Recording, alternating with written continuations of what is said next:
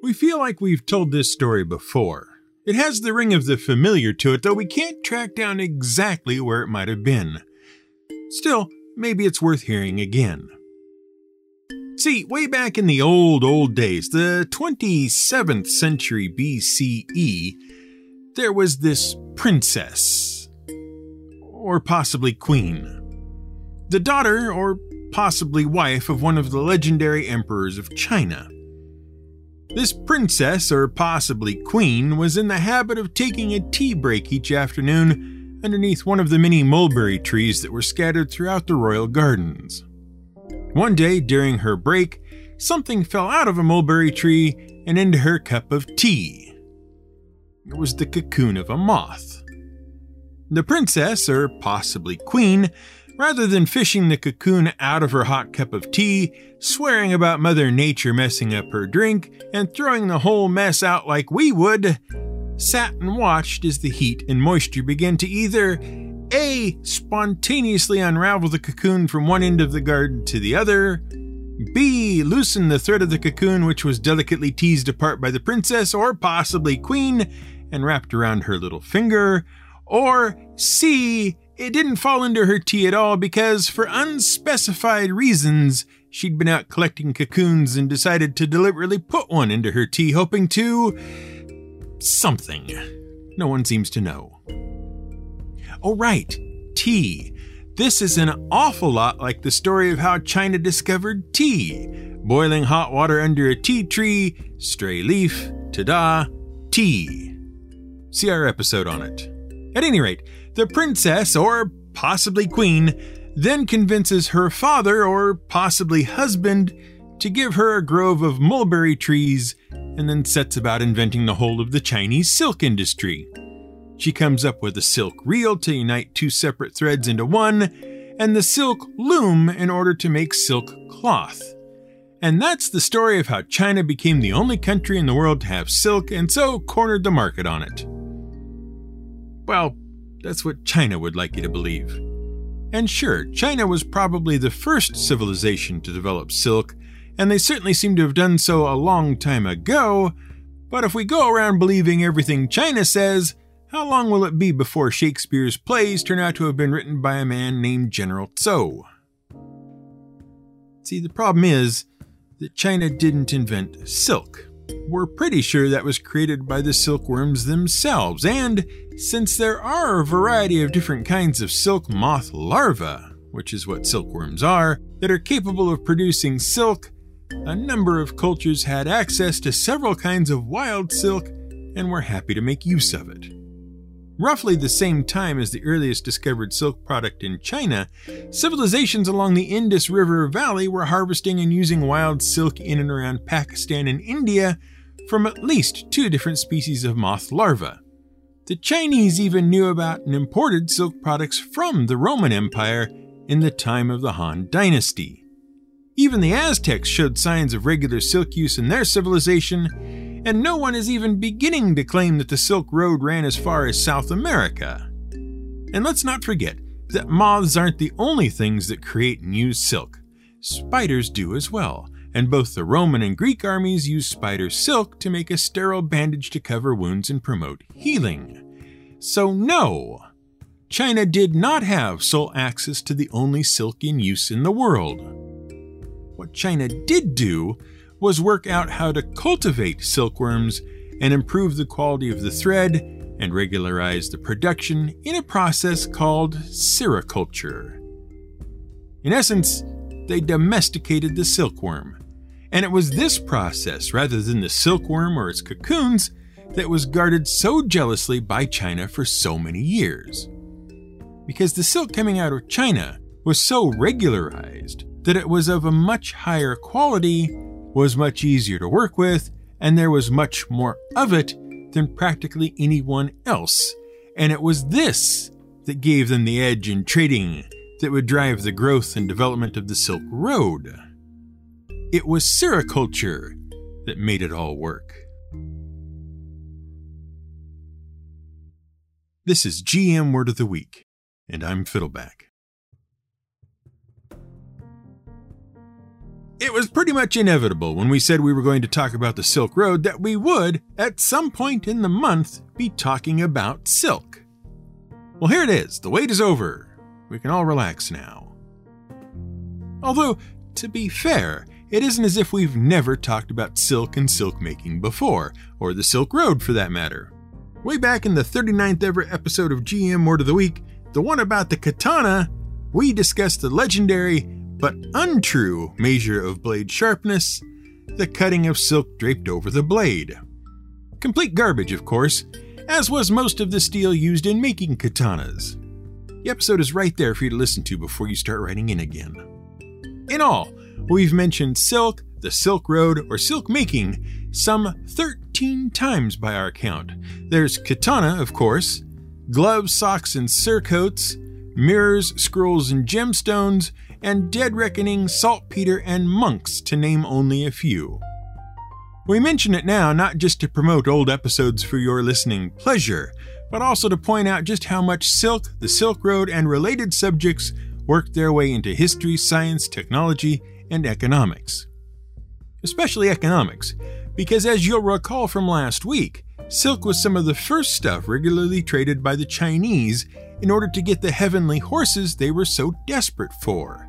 And anything you can trade for something else, that is, anything that two parties agree has some value, and that said thing can be exchanged for some other thing both parties agree has some value, is as basic as economics gets. And silk certainly had value. It had been used for years in China as a currency, hundreds of years before it ever entered the Silk Road as a tradable commodity. By the time of the Han Dynasty, silk had become so valuable in and around China that it was used to pay government officials. And in much the same way we would say something was worth its weight in gold, the Chinese knew the value of something as worth its length in silk. So much so that it was the monetary standard in China. Which is why the Han Emperor used it to pay off our old friends the Xiongnu when they came raiding. And they were happy to have it. Even outside of China, silk was a valuable product to have. In Egypt, silk was found in the tomb of a mummy dating back to 1070 BCE, and the Greeks and Romans, even before being connected up to the Silk Road, knew of a people they called the Seres, or people of silk, and knew they came from China. The Romans probably found out about silk thanks to the Battle of Carrhae in 53 BCE. The Romans were fighting the Parthian Empire from what is pretty much modern day Iran at a place near Haran, Turkey. Led by Marcus Licinius Crassus, he of the unorthodox method of real estate acquisition we talked about in our Fighting Fire episode, the Romans had come to town because Crassus felt he didn't have enough money to be getting on with already, even though he was, quite probably, the richest man in the world at the time. He didn't have any business being there, the invasion wasn't approved by the Roman Senate, and he ignored all the advice and offers of help from people who knew what they were talking about in favor of charging straight at the Parthians after a treacherous desert crossing. To thank Crassus for all the trouble they'd had to go to getting the entire army out, the Parthian cavalry rode down the Roman forces and killed or captured most of them. Crassus sought a truce, but things went badly and negotiations broke down. Both sides scuffled again, and Crassus was killed. The reason the silk comes into it is that reputedly, when the Romans first saw the Parthian cavalry coming, they got panicky because the entire army was riding under long flowing banners of silk, which caught the wind and the sun and left them in awe, leading in part to the Roman defeat. Once they got over losing Crassus, the Romans really took to silk. In fact, by 30 BCE, once Rome had conquered the Egyptians, a serious trade in silk sprung up between the Romans and the Parthians, which opened Asia to Roman goods and allowed the Romans to suck up all the silk they could get. The Parthians would trade for silk in China and then turn around and trade all that off to the Romans for gold, which they would then trade to the Chinese for more silk. Wash, rinse, repeat. By hand, please, just to be safe. Unfortunately, so voracious was the appetite for silk among the Romans that some people began to see it as a moral failing to wear silk. Soon, the use of it was restricted to the very upperest of upper classes of Roman society thanks to sumptuary laws enacted by the Senate. For more on sumptuary laws, see our episode on purple, but suffice it to say that the laws enacted against silk were meant to restrict it to the upper class and probably avoid a trade imbalance whereby a greater and greater demand for silk would mean more and more Roman goods would have to be traded for less and less actual silk. Even as it was, so much gold was on its way out of Rome to bring silk in that it was soon seen as immoral and decadent to be seen in silk clothing at all. So, by the time the Silk Road really got rolling, silk was already nearly as popular as it could be. Everybody who was anybody had to have it, even the people who, strictly speaking, weren't allowed to have it. China was already famous for silk and had been sending it around the known world for centuries. But as we said, they weren't the only ones who produced silk.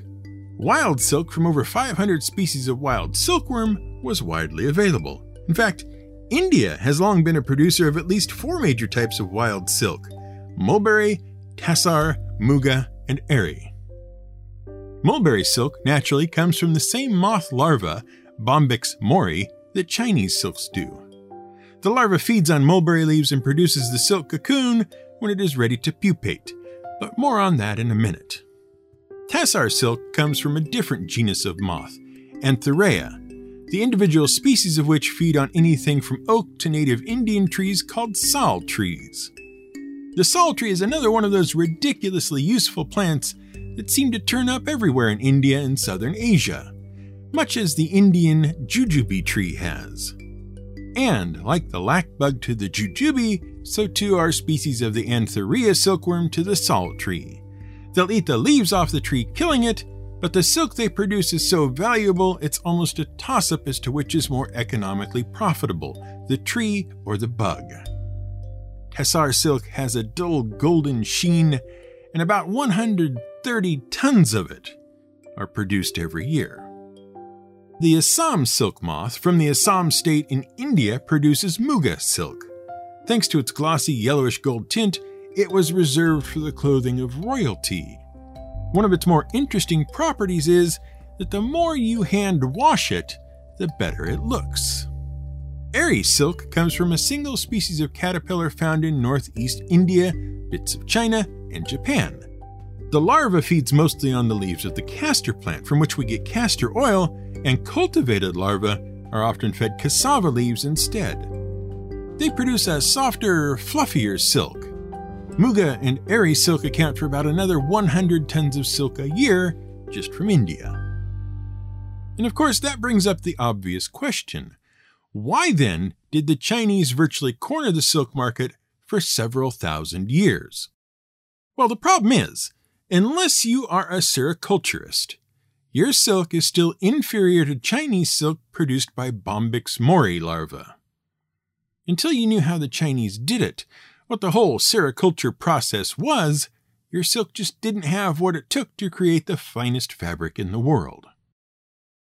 If we presume, for a moment, that the story about the princess and the tea is, if not false, at least apocryphal, we are still left with the fact that someone, somewhere in China, was really paying attention to the world around them and to the silkworm moth in particular.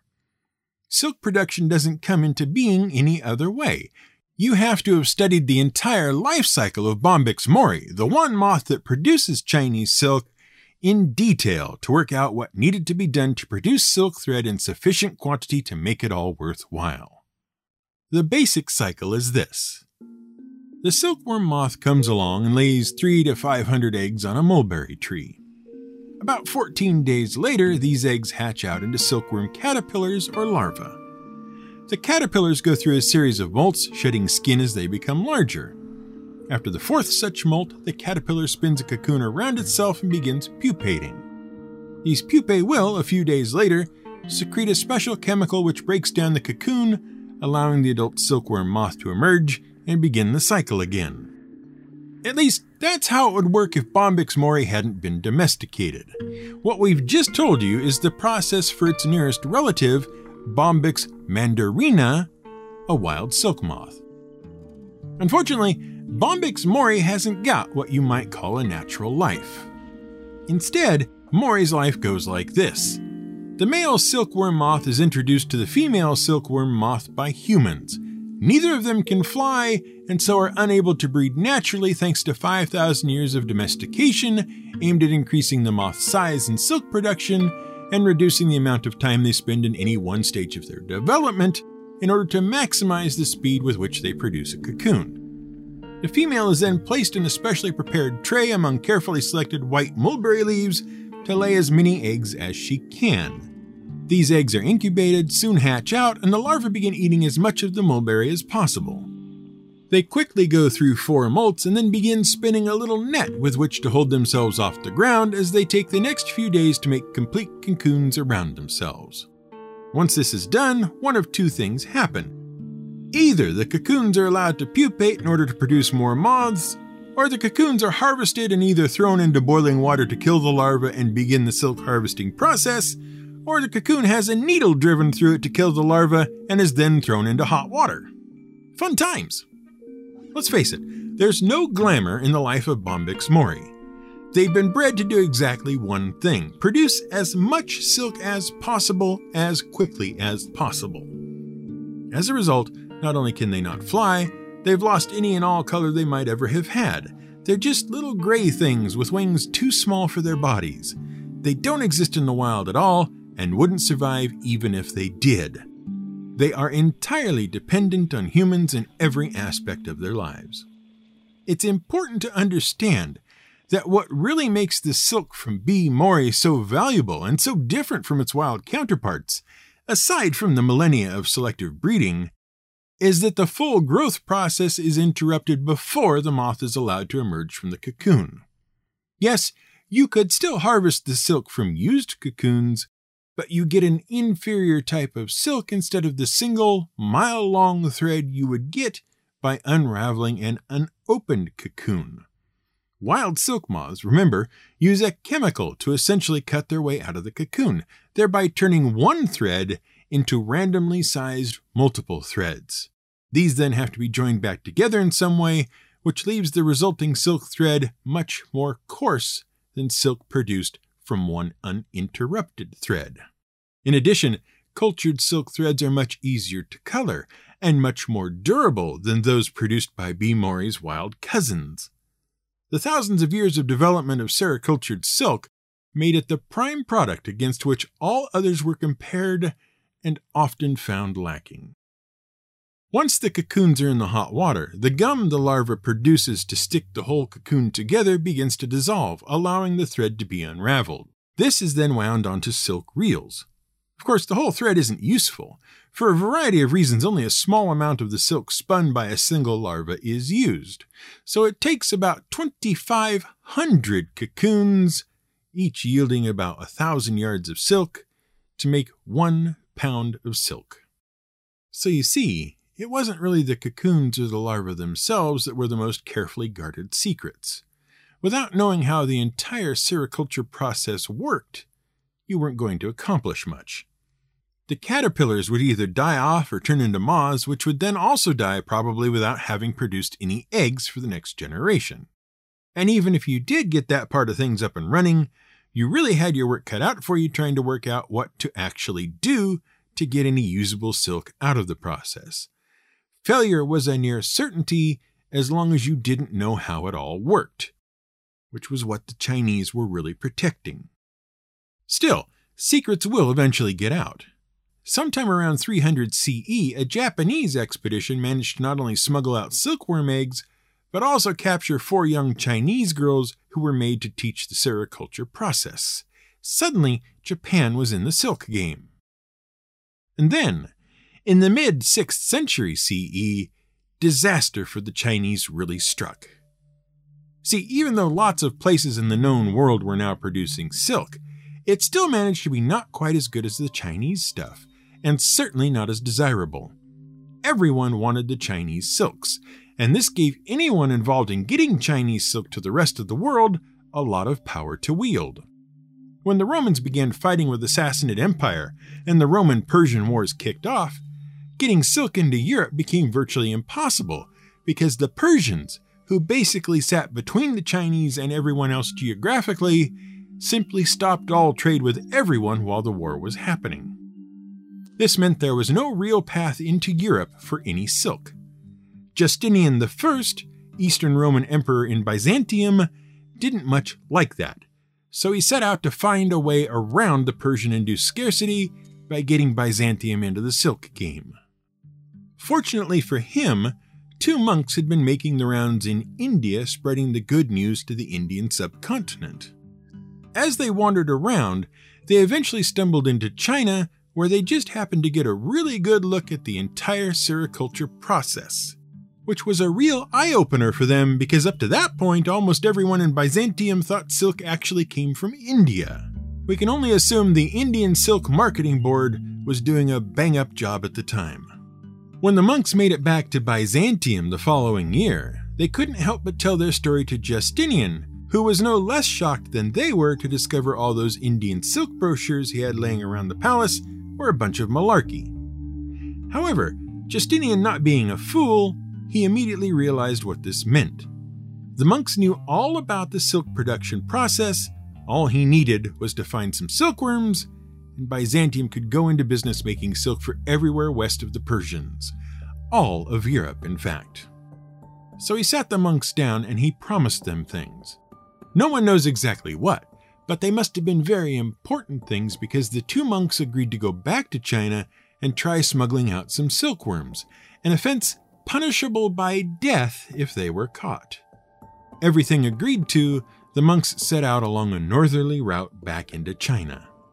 Once they were back in China, and details are a bit sketchy here, they acquired a few silkworm eggs and hid them inside bamboo rods. Unfortunately, on the way back home, the eggs hatched, and the silkworms looked like they weren't going to arrive in Byzantium before they cocooned. If that happened, the monks would have done a lot of work for nothing, as the moths would have emerged and then died before they could return home. Fortunately, everyone made it back before the cocooning happened, and the monks' church was able to get into the business of silk production thanks to some mulberry trees they just happened to have already laying around the place. Soon, silk factories in Constantinople, Beirut, Antioch, and elsewhere around the Byzantine Empire were in business producing silks for all of Europe.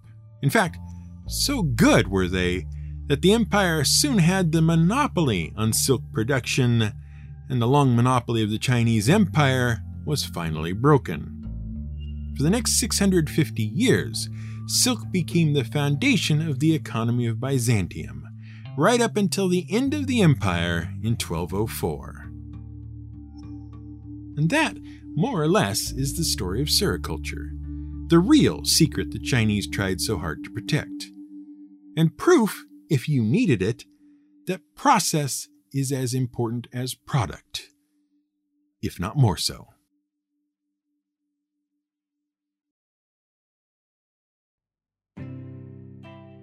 Thanks for listening to this episode of GM Word of the Week. Be sure to come by again next week as we wrap up this whole Silk Road business. Get it?